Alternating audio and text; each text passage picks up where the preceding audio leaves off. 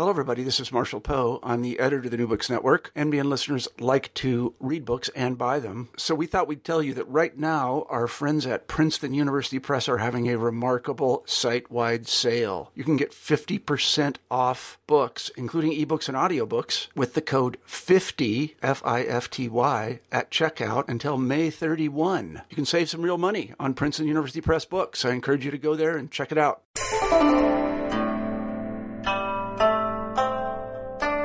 Hi there, I'm Carla Nappi, and this is New Books in East Asian Studies. Welcome and thanks for joining us again. I just spoke with Eugene Park about his book, A Family of No Prominence The Descendants of Pak Tokhwa and the Birth of Modern Korea. This came out in 2014 with Stanford University Press. Now, the book works simultaneously on a number of different levels. It's the exploration of a particular family, a particular descent line. It's an exploration of the larger social, political, and cultural contexts within which that descent line emerged and wrote its own history and either kept or not the kind of documentation that allows us to write that history. And it's also, um, at a kind of broader level, a study of the possibilities of writing genealogies and the possibilities of writing with genealogical history as well. So the book focuses in on this particular family um, in part because of its relationship with the author. And Gene talks about that relationship both in the book and in the course of our conversation in, I think, really, really interesting ways. The chapters each, um, along the lines that I've just described, work on uh, a number of different levels as well. So each chapter looks at the history of the status group that the Pak family was part of, this Chungin status group, and situates the Paks within that um, history of the status group, and then situates both of them within a larger history of the kind of um, continual modernizing of Korea at the same time. So it's a really interesting story. It's full of lots of vignettes and anecdotes that only we only scratch the surface of in the course of our conversation. So I urge you um, to look at that. I mean, stories of people um, who really like to drink getting hungover, and then their sisters have to, you know, do their jobs for them the next day because they're too hungover to work. Also, stories of really um, courageous individuals, stories of women, stories of men, fathers, daughters, um, in laws. It's a really fascinating chapter in a history of family as well as a history of historical genealogy. So it was really a pleasure to talk with Gene about it, and I hope you enjoy the conversation and have a chance to take a look at the book afterwards. Thanks for listening. I'm here today to talk with Eugene Park about his new book, A Family of No Prominence. Welcome to New Books in East Asian Studies, Gene, and thanks very much for making the time to talk with me today. I'm really looking forward to this. Thank you. So, Gene, could you start us off by saying just a little bit about your background and specifically what brought you to study and work on modern Korean history? Mm-hmm. Uh, did you mean personal background or academic background or both? Well, whatever was responsible for bringing you to the decision to study modern Korean history as your chosen academic field. Sure. Um, uh, I was born in South Korea, so uh, I, my family and I moved to the United States uh, when I was 12. Uh, so uh, the the one word that I think best describes my identity as a, a Korean American, uh, or better yet, the so-called 1.5.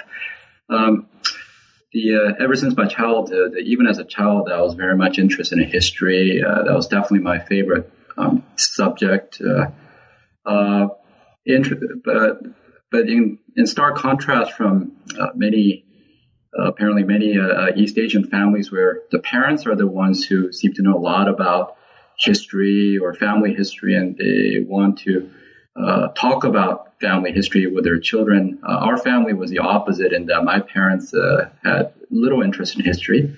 And I think looking back, uh, uh, that thirst for information, the lack of information about our family, um, uh, kept on really encouraged me to pursue history, eventually study history as my college major and uh, pursue graduate education, become a professional historian.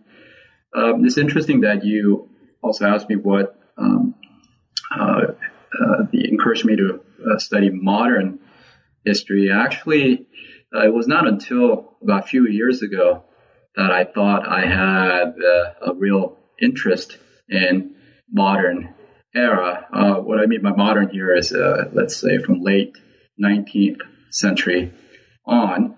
So until uh, um, more recently, um, I was comfortably grounded in uh, the Joseon period from 1392 to, although it ended in 1910, I would say uh, more like uh, the Joseon period before impact of Western um, imperialism.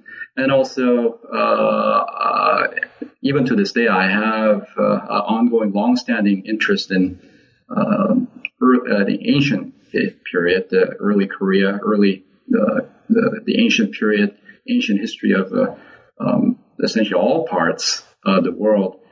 Uh, now, I mentioned a moment ago that uh, fairly recently, a few years ago, I became interested in modern Korea, and uh, what happened was, and and that's when I that uh, this interest, the beginning point, more or less coincides with uh, uh, this particular book project, which began about um, about ten years ago.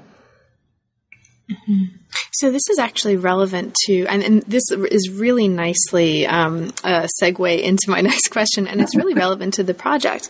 Um, and you, you, talk a little bit about your own personal connection with the project in the book itself. So the book we're talking about today explores the history of a particular family, the nature of the status group that it's part of, and the kinds of genealogical concepts and sources that shape its history in the course of Korea's modernization, modernizing Korea's place in modern history.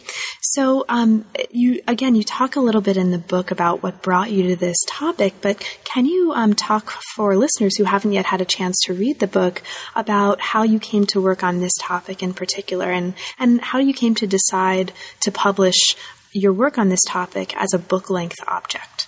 Mm-hmm. Uh, uh, I again uh, have always liked history of of all kinds, uh, not just uh, macro level history, but also a family history, um, including genealogy. Uh, I suppose I am interested in how all things uh, connect, um, especially animals, most certainly including primates, including human beings. and uh, uh, uh, when I arrived at Harvard University in 1991 for my graduate training, uh, first of all, my uh, advisor, late uh, Ed Wagner, uh, had been working with Korean genealogies, uh, Chokbo, uh, for decades, and Harvard uh, Yenching Library had a sizable collection of Korean genealogies. I was just um, I considered myself enjoying the paradise at the time. I remember just spending hours in the sub basement of the Harvard Yenching Library, going through those uh, dusty, moldy, often moldy volumes of uh, old Korean Chokbo.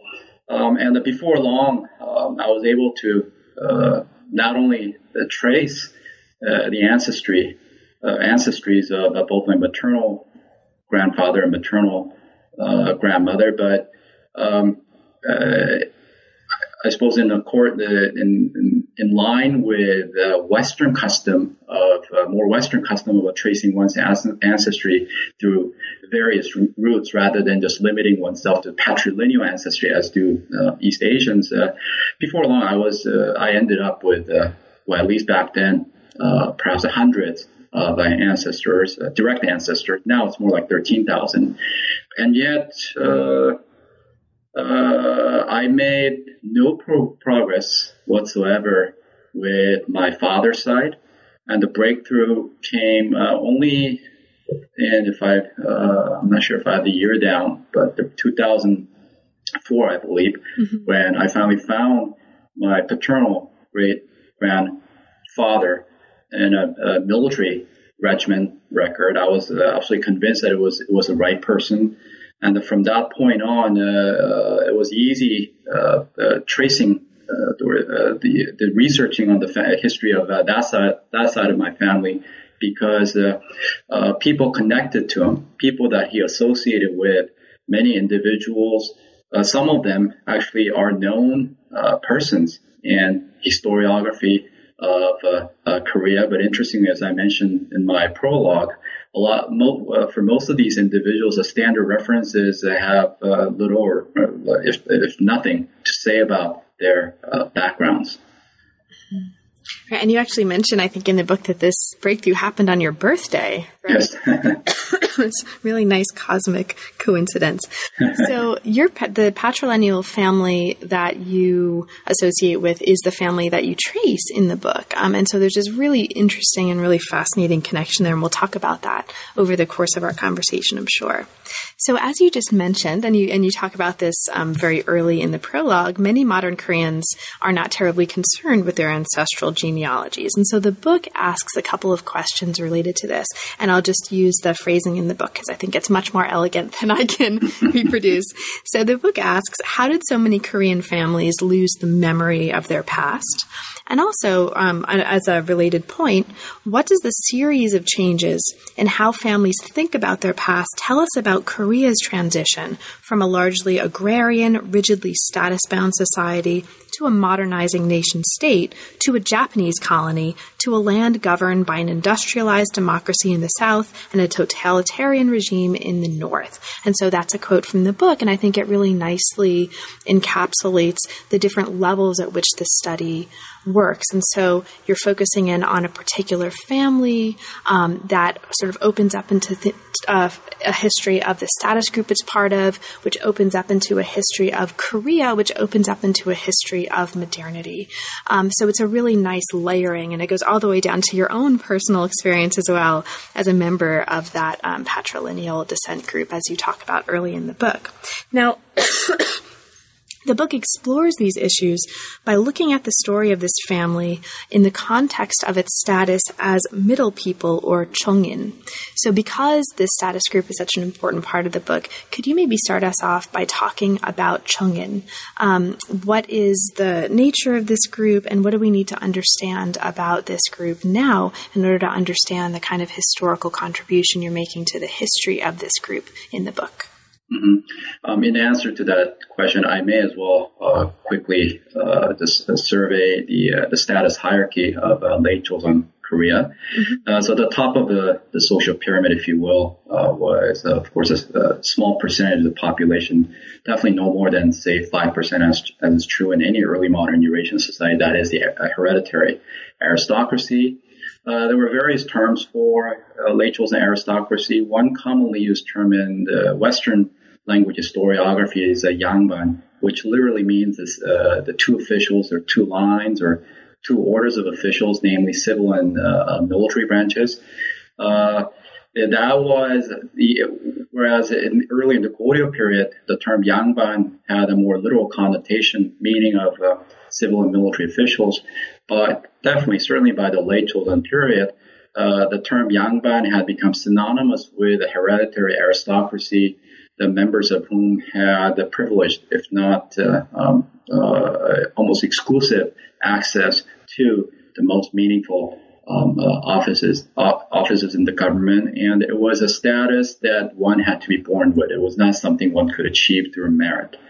Um, uh, just, since you're a sinologist, I may as well uh, mention that uh, the character ideograph, which pronounced sa in Korean, sure, in Chinese as in literati, uh, or the uh, sajok, uh, I guess uh, the, the family or the group of uh, literati. That's another commonly used term for yangban uh, for Korean history. Just below the aristocracy, yangban aristocracy was uh, the, the ne- was the next group, the chungin, the term which literally means the middle people. the narrowest definition, the narrow definition of chungin refers to uh, various uh, technical specialists, uh, experts in um, different branches of knowledge or fields, um, such as foreign languages, mm-hmm. medicine, accounting, um, uh, uh, astronomy or astrology, depending on how you want to understand uh, pre 20th century science, um, and a range of other disciplines. These experts who uh, were employed by the government, and they uh, lived in the capital city Seoul for generations, and uh, their family uh, members had privileged, if not, well, I, I, should say exclusive um, access to such positions in the government. So that's a narrow definition, Chungin. Whereas uh, the broadest definition, Chungin, would also include uh, under this rubric um, illegitimate uh, children of uh, Yangban aristocratic uh, parents, uh, well, as fathers. Um, also, uh, various uh, administrative functionaries employed by central and local government offices or yamen clerks, if you will. Um, also, the regional elites of northern Korea. the, the, the reason uh, behind reason for including them in the Chungin category is that uh, regardless of uh, how well educated or wealthy uh, these uh, northerners were, and some even have passed examinations and held offices, the aristocracy of central and southern Korea refused to recognize the northern elite as their social peer. Um, although I should admit that, that there is still some disagreement among scholars as to whether uh, how, whether or not uh, we can regard the northern elite as a Yangban. Um, and the Yang, and I'm, I'm sorry, the, yes, Yangban. Uh, but going back to my definition for Chungin, uh, still was a fairly small uh, status category, perhaps no more than 10, 15% of the population max. Uh, and then below them, of course, were the commoners, the, the the bulk of whom, majority of whom were um, uh, farmers. And uh, what makes uh, early modern Korea, late Joseon Korea, uh, unique compared to uh, Tokugawa Edo Japan and uh, Qing China is the existence of a chattel slavery, the unfree population um, making up as large as as much as a 30% of the population until the late 18th century when as the late Joseon economy became more commercialized, uh, the slave population began to uh, decline rapidly until uh, this, the government finally decided to do away with the system um, in 1894. Great, thank you so much. Now, you talk in the book about some of the ways that um, your understanding and treatment of Chungin differs from that of previous studies, and, and some of those ways are about um, you know treating this cat. If I understood correctly, and let me know if I'm not, but mm-hmm. treating this category as encompassing a greater variety of specialist families, and also taking longer to take shape um, in modern Korea than was previously understood. And so this is part of how you're historicizing this group in a way that's, um, as I understand it, different from um, how previous scholars have done it. It's really interesting. So the time frame of the book moves us from medieval and early modern contexts through recent modernity, and it focuses on the Miryang Pak family, as we've talked about um, uh, just very briefly before. Now, during the period under consideration, the family's social status improves, and we see that happening, and they move from commoners to Chungin. They do this through a very careful investment of their resources of various types, and we'll talk about that over the course of the conversation. Now, one of the really interesting things happening in the prologue is that you talk about an apparent contradiction here right? It was, mm-hmm. um, and that contradiction is um, this, and I'll kind of just sum it up. It was the increased success and the increased prominence of this family during the period of Korea's modernization that actually led to their exclusion from what you call modern Korea's hegemonic discourse on descent.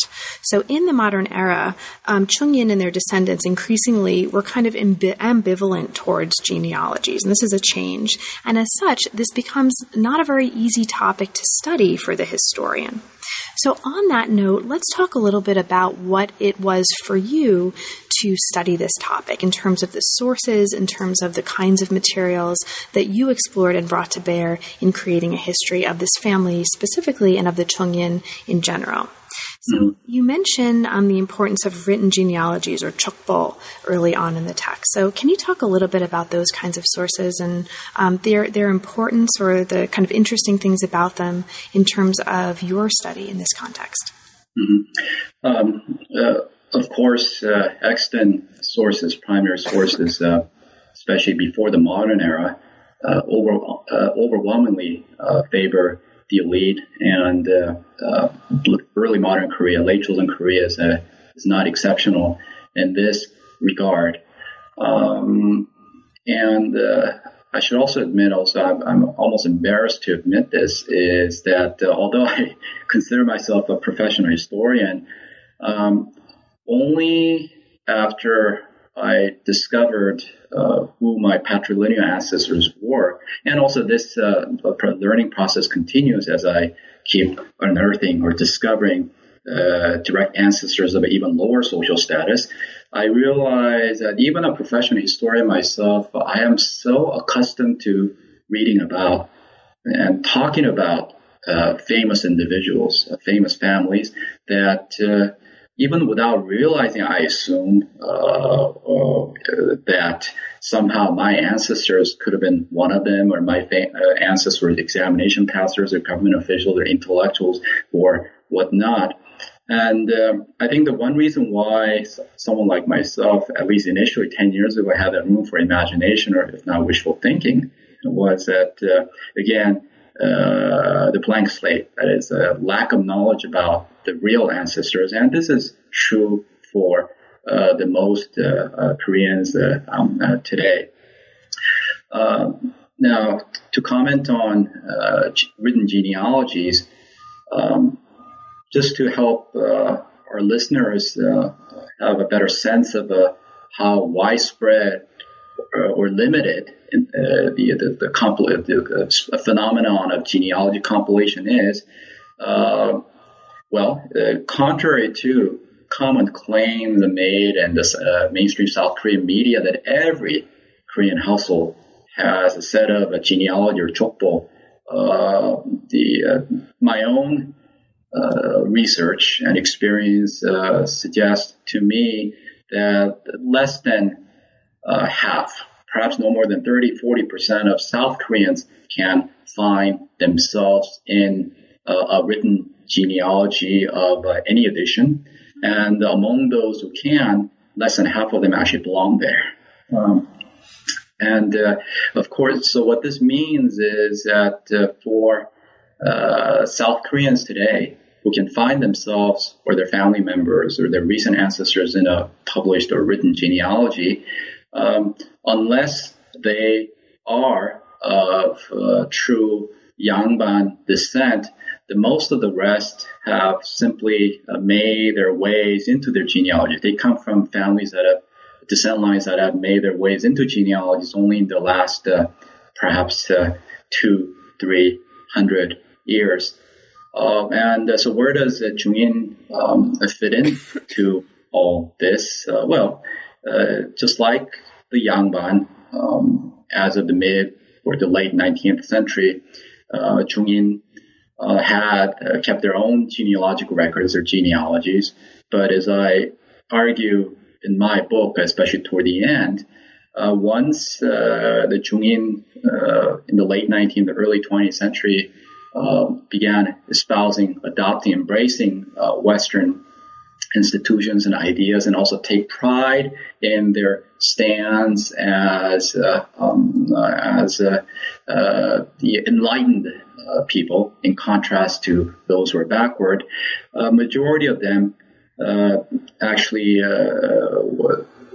actually uh, turned their uh, majority of them um, simply uh, stopped participating in the old custom or the culture of uh, genealogy compilation. And this is precisely what makes it very difficult for one to um, conduct research on Jungin because uh, it's very hard to connect uh, the Jungin of a late Joseon um, uh, period with uh, their modern day, uh, modern era descendants. Mm-hmm. But connects them, um, you did actually in the course mm-hmm. of the book, um, in part through written or in part through interviews and mm-hmm. oral histories. So, can you talk a little bit about those as sources? Um, what were some of the most important contributions that those oral interviews made to the project? Um, were there any particular challenges um, in that process, and or were there any moments um, during the process of conducting these oral interviews that really stand out for you as transformative in terms of the way you were thinking about the project? Yes, uh, uh, my oral interviews were absolutely uh, critical for my research, and in the end, what I could piece together. Um, uh, the what immediately uh, comes up in my mind is above all the the difficulty uh, the, the, the fact that the most informants or interviewees, uh, they're not going to be able to give you the kind of information that historians value, like uh, the, the, exact names, uh, dates, uh, years, uh, places. Um, much of their memory is built or has survived around the more general types of information um, uh, I guess without degrading or uh, uh, putting down women's so-called old wives' tale type of a type of a, uh, uh, information. Um, and uh, secondly, the kind that these these memories or details or the stories have survived using words um, and conceptual categories that generally often do not match uh, the terms or the concepts that, uh, that the historiography uses. Uh, so, for example, the term Jungin. Um, only after I had been talking to one of one, one particularly informative uh, interviewee uh, for a long time, and I had pieced together a considerable amount of uh, information, bits of information and uh, then she uh, just came uh, came out came from nowhere and says yes she she now remembers her mother uh, using uh, telling her and other her siblings that the yes we're. Uh, but it's not definitely not a term or concept that the ordinary Koreans think about or talk about the, when they when they um, write about or discuss their own ancestry today. And also, uh, perhaps a third point I could make about oral history is uh, that um, the, uh, when one is uh, lucky, then uh, okay, the best case scenario is when the bits and pieces, the, the piece of types of piece of information that the informant gives, uh, one is able to check the written sources, primary sources, and uh, uh, verify who that particular person is or the place is. for example, um, uh, this is this person is a member of the Wu family that my book um, highlights in chapter five. The um, ever since I was a child, I remember hearing re- hearing stories about how this particular person, uh, Wu uh, Kim Young, well, I didn't know the name until I wrote this book. Uh, he was uh, married to my um, grand uh, paternal grandfather's sister. Uh, he was uh, very wealthy. He uh, had passed, well, it is didn't he passed a particular type of exam, but everyone addressed him as a literary licentiate or Wu Jinsa. Actually, Jinsa is the same character as the Chinese term Jinshi, presented scholar, Jinsa. Um, uh, so, uh, so, okay, so at least I know his surname is Wu. Uh, he lived in the particular places. Uh, so, and I know there's a, there's practically only one ancestral seat that goes with the surname Wu among those who produced, uh, among Wus who passed the examination during this particular type of examination during the Joseon period. But it was not until this one informant uh, recalled that uh, that this uh, literary licentiate whose father uh, was addressed by everyone or referred to by everyone as the Korean term is the court office, name of the court uh, office is uh, Shijong um, which is a minor, largely honorary post, uh, meaning that the one, the, the uh, ostensibly meaning that the one is uh, uh the, the, chamberlain of uh, the royal household, Wu Shijong, and that that did it. That was uh, the critical information that finally got to nail down who this literary licentiate who that is my grandfather's grandfather's sister's husband was. But I have to say that the such lucky uh, uh, ideal matches are relatively rare when one works with the, uh, both oral history and the written documents. Great. For any um, earlier career or younger scholars who, or more advanced scholars who might be interested in starting to get into the um, production of oral histories as part of their work. Does any, do you have any like major points of advice or things that you wish you would have known early on in the process that you learned um, as a, you know, in terms of trial or as a trial and error kind of process that you would pass along from your experience? Um, of course, as soon as one realizes or decides that he or she is going to uh, study a particular uh, group of people, then uh, one one must really hurry to tap into the wisdom, the memory of the uh, the uh, the oldest member of that group. And uh, one really strong regret I have is that that um, that I did not get to ask all these questions when my paternal grandmother was still alive. She was born in 1894. She passed away uh, in the early 80s, and uh, so I, I, remember her uh, well um, since I lived in Korea till um, 12.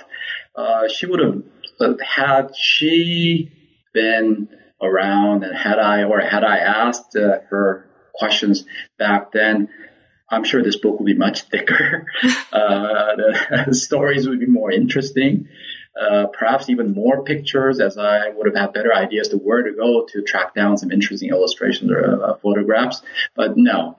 Uh, but on the other hand, I shouldn't be too harsh on myself and that, uh, um, as a kid, yes, I was, I wanted to hear stories about our family, our ancestors, but uh, of course, I did not have the conceptual uh, preparation or the background or tools to ask uh, these uh, questions to my grandmother, who was in her, uh, if I recall, 80s at the time. Of course. Thank you. So let's actually get into some of the chapters. Now we won't have there. There's um, even though you just mentioned that there would have been even more interesting stories, there already are a whole lot of really fascinating stories and images in here. We won't have time to get to all of them, but we can at least um, try to get to some of them and some of the highlights. So the first chapter considers the origins of the Paks, and also it also considers the origins of the Chungin status group. Um, and it considers this as a historical problem as well as a historical um, topic that you're researching. So, can you maybe start off um, by talking a little bit about the formation of Chungin status in this early context? In, in what way did it emerge as a status group, and what do we need to understand about that emergence? Um, as a fact and or a historiographical problem in order to understand what comes next. Mm-hmm. Um, even in the Goryeo period, as a Korea's uh, medieval uh, period, uh, there was, there certainly was a social stratum, people of a social status uh, lower than that of the central aristocracy, but higher than that of the commoners and slaves. but it was not until uh, the late Joseon period, um, uh, the uh, Korea's early modern era, when we get the capital resident, um, technical specialist uh, Chungin uh, families that uh, constituted a closed uh, uh, status group or category in the sense that the uh, they married among themselves uh, for generations and they monopolized the technical positions in the government. But not only that, okay, while they uh, complained about, uh, and they were certainly bitter about uh, their exclusion from more important, powerful, meaningful positions in central officialdom. They themselves also made sure that the people of a lower social status could not um, uh, threaten their uh, privileges uh, or positions from below. And the one um, uh, the relevant uh, fact that I um, uncovered in the process of, of my research uh, was that uh, uh, that in the same way the Yangban aristocratic families discriminated against the illegitimate children. the Chungin themselves did exactly the same. Um, in fact, as I point out in my book, my own uh, line seems to be descended from an illegitimate son of one of son Aba Chungin. And this discovery um, directly contradicts uh, my uh, graduate school advisor, late uh, Edward Wagner's uh, uh, speculative observation at the time, and I remember him articulating this quite well. his observation that perhaps, maybe because Chungin themselves uh, suffer from the discriminatory treatment by the aristocracy, they themselves uh, uh, may have been uh, more flexible, more open-minded about the issue of, uh, of legit, uh, uh illegitimacy. But uh, my own research, as well as more recent studies by other scholars, suggest that the Chungin certainly were not any better in that regard compared to Yangban. Fascinating. So, as we move from this very earliest period further into the book, we move into a chapter that looks at Chungin in general and the Paks in particular in the 18th century. Now, the 18th century was crucial, as you show here, for the history of the Paks, as it was this period in which they kind of uh, emerged from obscurity and establish their wealth, their social status. They relocate from what you call a sleepy rural locale to Seoul. And in part, they do this in terms, or they do this by choosing marriage partners. Okay.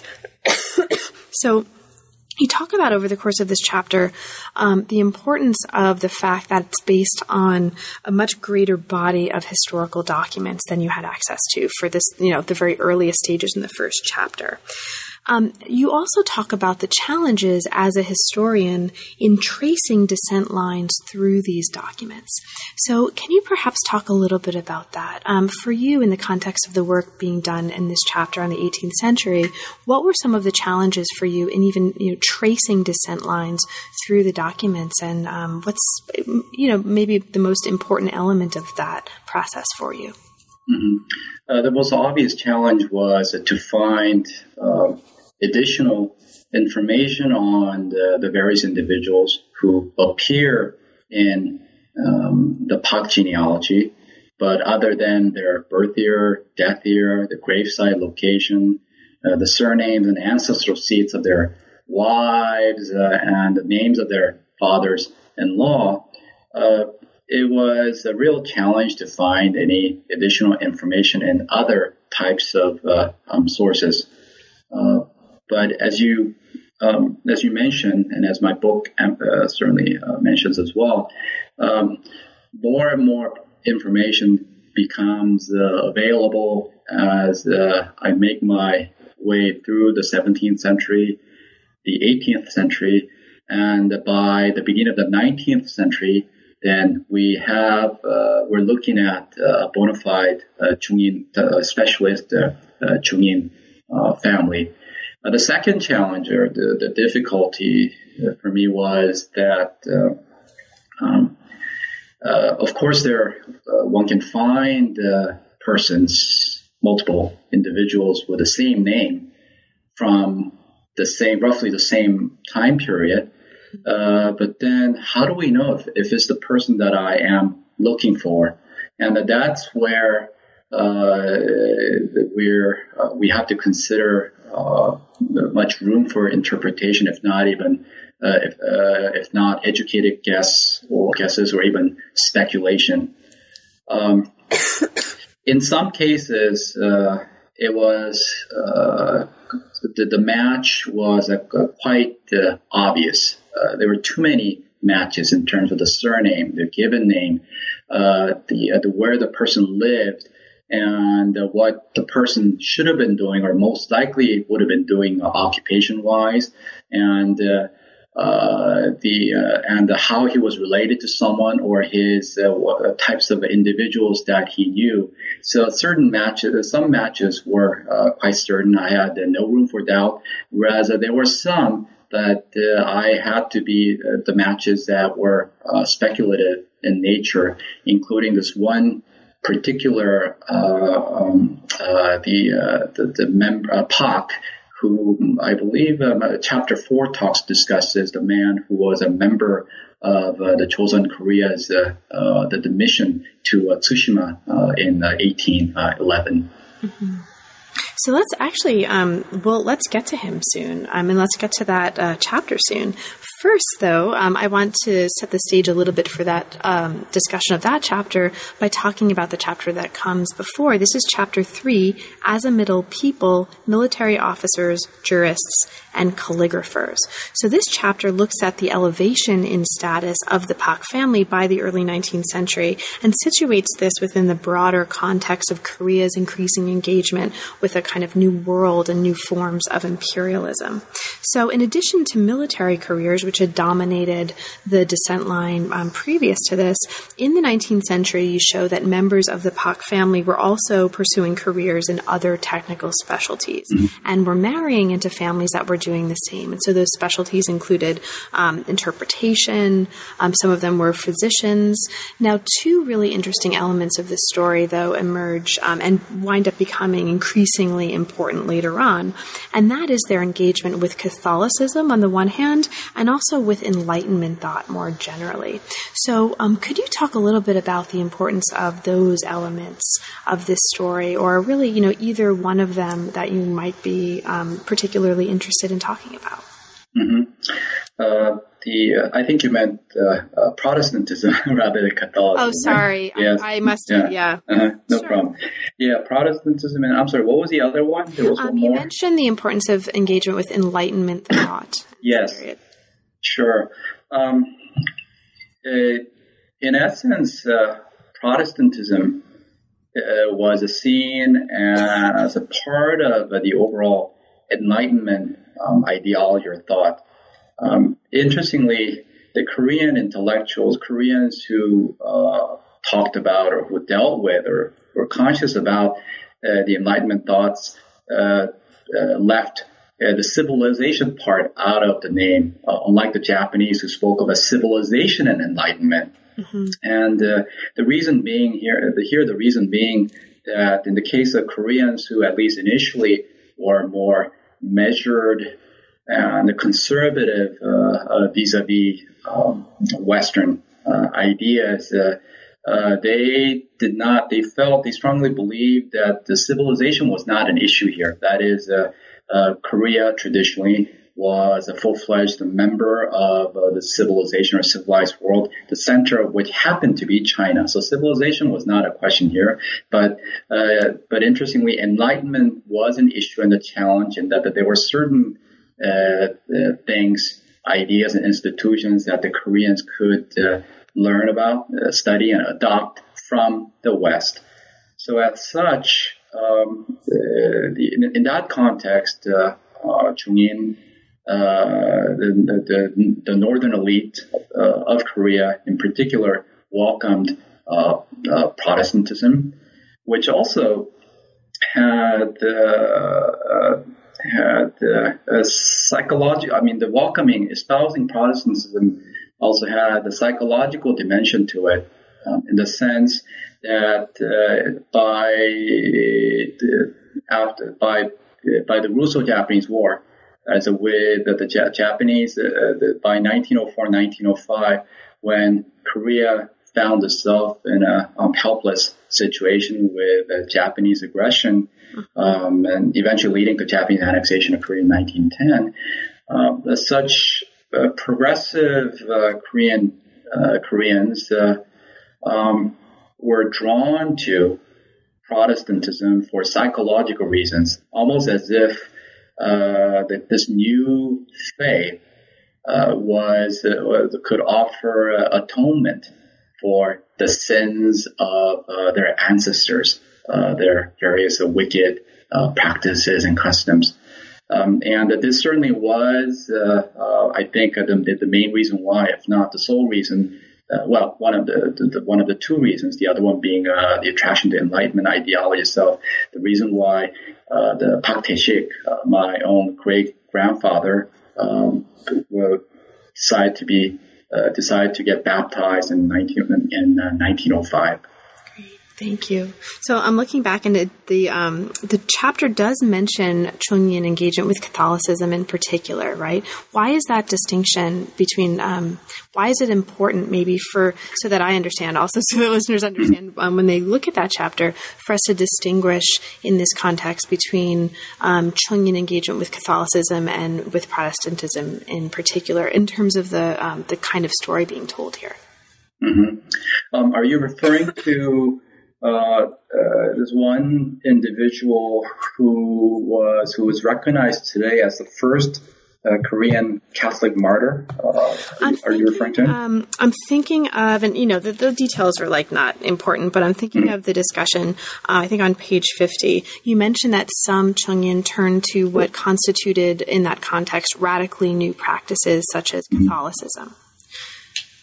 Oh. So, no, no, no. It's, it's, I think this is interesting because mm-hmm. um, I'm just raising it because it's mm-hmm. part of um, the kind of work that the book does that's really really interesting is to ask us to think about you know these larger distinctions and these larger issues and as they're coming into the society for the first time and how that's shaping the history of these status groups that had existed. And so if there's something that we can just maybe leave it. And if there's something that we need to understand um, about that distinction um, oh. we'll kind of you know you can mention it later. Yeah, good that I had uh, my book with me just in case, and um, I'm looking at the page. Yeah, I found the reference. Oh, I see. Um, yes, here I'm uh, talking about as part of the book discusses how um, uh, the late Joseon Chungin, although they uh, many were wealthy, um, they had uh, their uh, horizon intellectual and the geographical uh, horizon were wider than uh, many, if not most, the Yangban at the time. Their um, opportunities, uh, their positions in the power structure, mm-hmm. in the sense of a central officialdom, uh, were limited. Uh, and uh, in that context, this part of the book is discussing how Catholicism, which um, Korean visitors to China uh, were came to uh, came to learn about and study through their, um, especially through their meetings with uh, Jesuits and other European missionary Europeans in China at the time. Uh, yes, Catholicism was gaining a following in late Joseon, Korea, and the Chungin technical specialist, uh, Chungin constituted an important element among the growing number of Catholics at the time. Awesome. So you mentioned um, this sort of uh, incorporate the importance of the incorporation of the Chungin within these larger power structures, and I think that really beautifully takes us into chapter four, which really expands on this and looks at further transformations. It's a particularly fascinating chapter. So this chapter kind of continues what's happening in chapter three by looking um, explicitly at the Pak's adjustment to the influence of Western ideas and institutions and practices prior to the takeover by the Japanese in 1905. Now you mentioned like none of the Paks at this time were kind of prominent enough to have made it into previous histories of this period, but you're bringing us into a context in which they, um, the Chungin actually become really interestingly significant. So you talk um, in particular about the involvement of specialist Chungin in the building of the empire's new western capital and the kind of impact of this upwardly mobile um, aspect of Chungin status at this point in, on um, the kinds of genealogies that were produced as a result. So this is super interesting from a historian's point of view as well as a historiographical point of view. So could you talk about that or sort of whatever elements of this part of the story that you feel are most important and interesting? Mm-hmm. Um, as uh, uh, you or some readers may sense, uh, um, I was most excited about writing this chapter. Um, I didn't used to be uh, okay before I uh, began working on this book project. 1890s uh, and 1900s uh, to me was uh, constituted the tail end of the Joseon dynasty. Um, depressing story. Um, I remember when I was a graduate student, uh, late uh, Ed Wagner, at one point during our directed reading courses, said this is a very frustrating period to to uh, read about for Korea, um, and, and, I certainly appreciated his uh, uh, love and uh, special feeling that he had for Korea um, at the time. But as as my research on this book continued, I was struck by how the 1890s and 1900s, more precisely the period of uh, the Korean Empire, Imperial Korea from 1897 to 1910. Well, I should say 1904, because uh, once the Russo-Japanese War broke out, uh, the Korea uh, was uh, in the, uh, the, in the Japanese control, under Japanese control. During that seven-year period, um, I think Korea, the Koreans of some specialized skills uh, and influence and wealth, such as the Parks, uh, uh, found new opportunities. Um, they were being appreciated by appreciated and awarded by the imperial government, which, of course, was bent on building a modern nation state with uh, the uh, the wider uh, social base uh, for uh, support. I mean, after all, uh, one cannot build a strong modern um, nation state without a population base, a large population that understands what it means to be loyal citizens uh, or the subjects of a, a, modern nation state. In that sense, the education is important. And also, uh, once you have a patriotic, uh, dutiful citizens, it becomes, uh, uh, I guess, I suppose it's supposed to become easier for the central government to uh, recruit its citizens to fight in a modern army and if necessary, give up, sacrifice their lives for the national uh, glory. Um, so this certainly was uh, for me as I was uh, writing this chapter in particular. I, uh, I was quite excited, um, and uh, I think the title, "The Long Live the Korean Empire," was definitely meant to convey uh, both both my enthusiasm as well as what I believe must have been the optimism and the hopes and joys of the Parks and other uh, at the time. Um, I may as well mention at this point that uh, uh precisely for this reason, um, in the last 10 years, I've become uh, more interested in this uh, uh period. And I think uh, when I uh, lecture or teach uh, Korea survey courses, uh, this is definitely my favorite period. And in fact, I think I'm going to I'm going to very soon offer a course devoted to this period, the Korea in the age of empires. Great. So, in this period, um, as you demonstrate here in this chapter, kind of fabricated family histories mm-hmm. became, as you put it here, invented traditions, right? And you talk about the implications of this for um, historical research, and we're going to see later on um, the kind of the implications of this longer term for how genealogies are treated and understood now as well. It's really interesting. So the chapter continues on with a chapter, chapter five, that focuses in on this Wu family that you mentioned before. Mm-hmm. Right? So this sort of shifts our gaze from the Parks to the in-laws of the Parks. Mm-hmm. Why um, can you? So in a in a general sense, why was this shift important for the story that you're telling, and what are the most significant elements of this in-law story for you? Mm-hmm. Um, ideally, uh, there's uh, the, the, book should not have uh, devoted a whole chapter to the Wus, but uh, the, the, the, my reason for uh, doing so was more practical in the sense that uh, we know a lot more about them. Mm-hmm. Um, stories are far more interesting, and in many ways, they, um, they the family epitomizes what newly rising uh, families such as the uh, Parks could uh, achieve um, in the best case uh, scenario. Uh, but at but at the same time, in, in addition, um, contrary to the conventional uh, the claim that the Chungin survived the transition and they made adjustments and that they prospered during the colonial period, the Wus were ruined. Uh, they just did not survive uh, the, the, trans uh, the transition, um, especially for financial reasons. And uh, in the end, I decided that okay, for a while, that the focus is away from the Paks, but the benefits of devoting a chapter to outweigh the, the, the, the cons. And some of them are really fascinating, right? One of them um, is involved in the killing of Queen Myeongseong. I mean, there's some really fabulous um, mm-hmm. stories that come yeah. out of this. That, that as um, as a reader, I actually really loved that chapter in, in part because you really, um, this is one of the, actually several chapters in the book where you're bringing um, these figures to life in these really fascinating ways. Um, and their interpersonal relationships become a really um, interesting part of the story. So after a chapter that turns to these in-laws, and again, um, some of them are really fascinating figures who just, you know, deserve stories of their own, right? We'd come back to the Pak family in chapter six.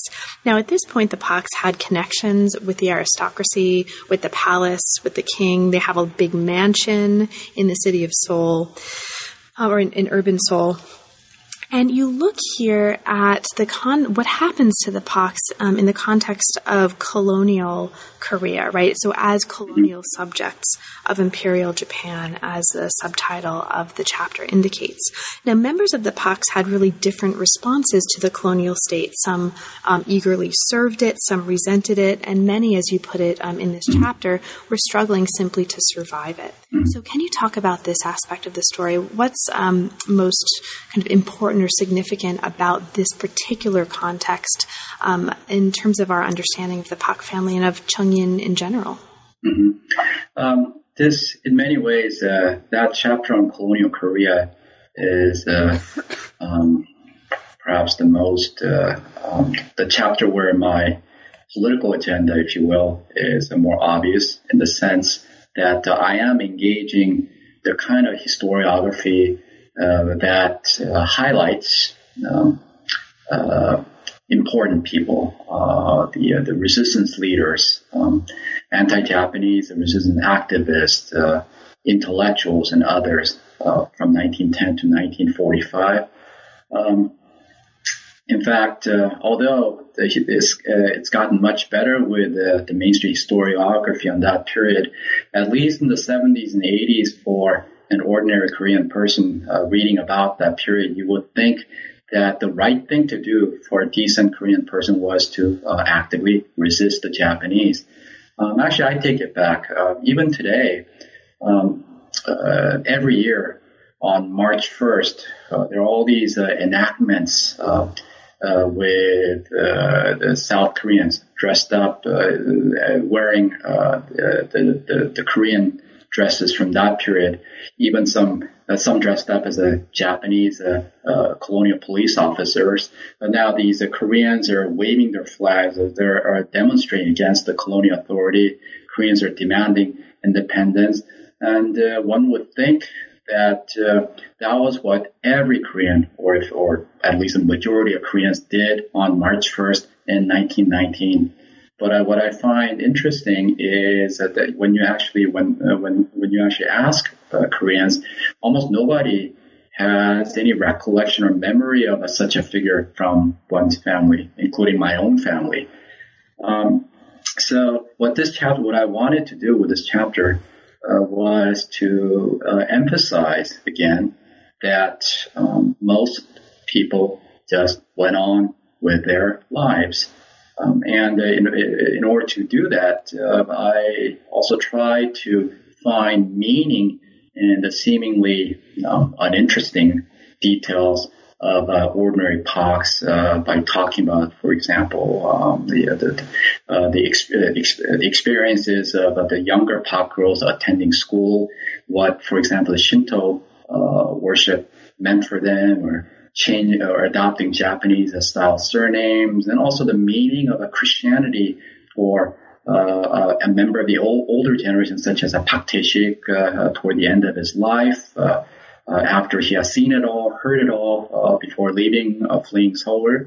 Um, so that I meant these stories, vignettes, the term I use, to be the main focus of the story. Although I do, of course, I do acknowledge more um, interesting, if you will, uh, the, the, experiences of uh, the Paks uh, who rose high in the colonial bureaucracy, such as this one uh, police chief. Uh, the, but uh, I tried very hard to make it clear to the reader that those are special cases rather than they're the ones who deserve to be um, to be the the main focus.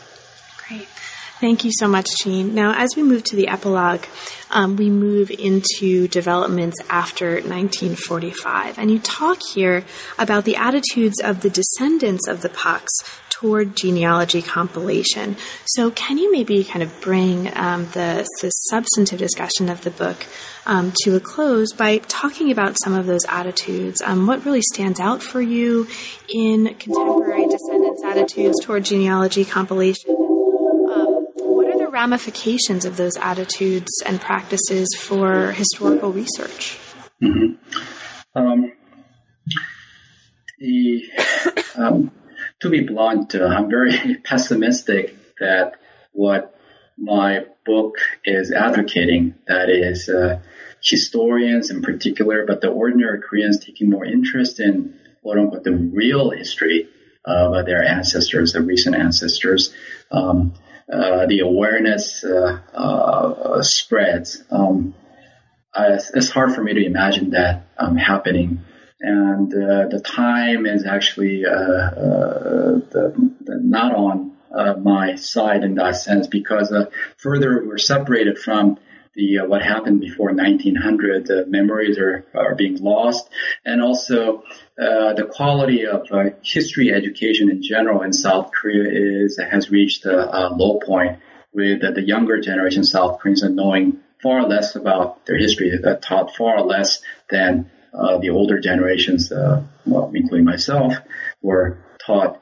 But still, um, I wanted to use uh, chapter six to um, uh, to argue, uh, to first of all point out that uh, um, these are memory blackouts and the imagined um, histories, um, especially at the family levels, and also the, the historiography, uh, Korean historiography, history uh, history writings on Korea that continue to um, uh, highlight and focus on the famous people uh, is just certainly is not uh, helpful uh, uh, for us to uh, achieve a better understanding, more nuanced, more multidimensional understanding of of Korea's past. And my my overall argument is that in the end, the challenge or problem at hand is about the human agency when it comes to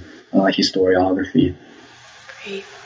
So, Gene, thank you so much for making the time. It's a really fascinating study on many levels, as I'm sure um, is really clear just from this uh, hour long conversation. And um, there's a lot, though, that we didn't have a chance to talk about. Mm-hmm. There's a lot of really detailed, um, very fine grained analysis of these genealogies. There's a lot of material in the book that rewards a reading after listeners have a chance to listen to this conversation. Given that, is there anything in particular that you'd like to mention um, about the book that we didn't have a chance to cover? Mm-hmm. Um, no, I cannot think of any um, at the moment. Uh, the although um, it's, it's, somewhat related to the kind of uh, answer that you may have in mind. That is that this book um, got me certainly helped me uh, think about a, a, new project, which in some way, in, in some ways is similar, but uh, uh, that the, the, the, coverage time uh, coverage span. Uh, time wise and the approaches are, are quite different.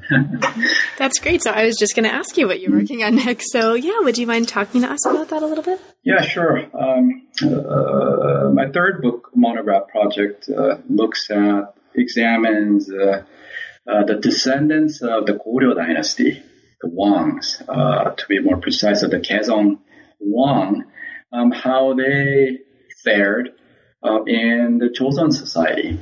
Um, the uh, the conventional wisdom, as well as uh, what people uh, commonly talk about, and the kind of information one could come across easily, is that a year and a half after the 1392 dynastic change, uh, the Joseon court carried out a brutal, uh, the, well, I should I take the I take the word brutal. Actually, a massacre uh, that was geared toward the exterminating, uh, presumably thousands of uh, Wang who were around at the time, and the uh, the extermination effort was so thorough that uh, uh, uh that today about 20,000 Wang who live in South Korea can trace to, almost more than 90% of them trace their genealogy descent back to this one lucky survivor.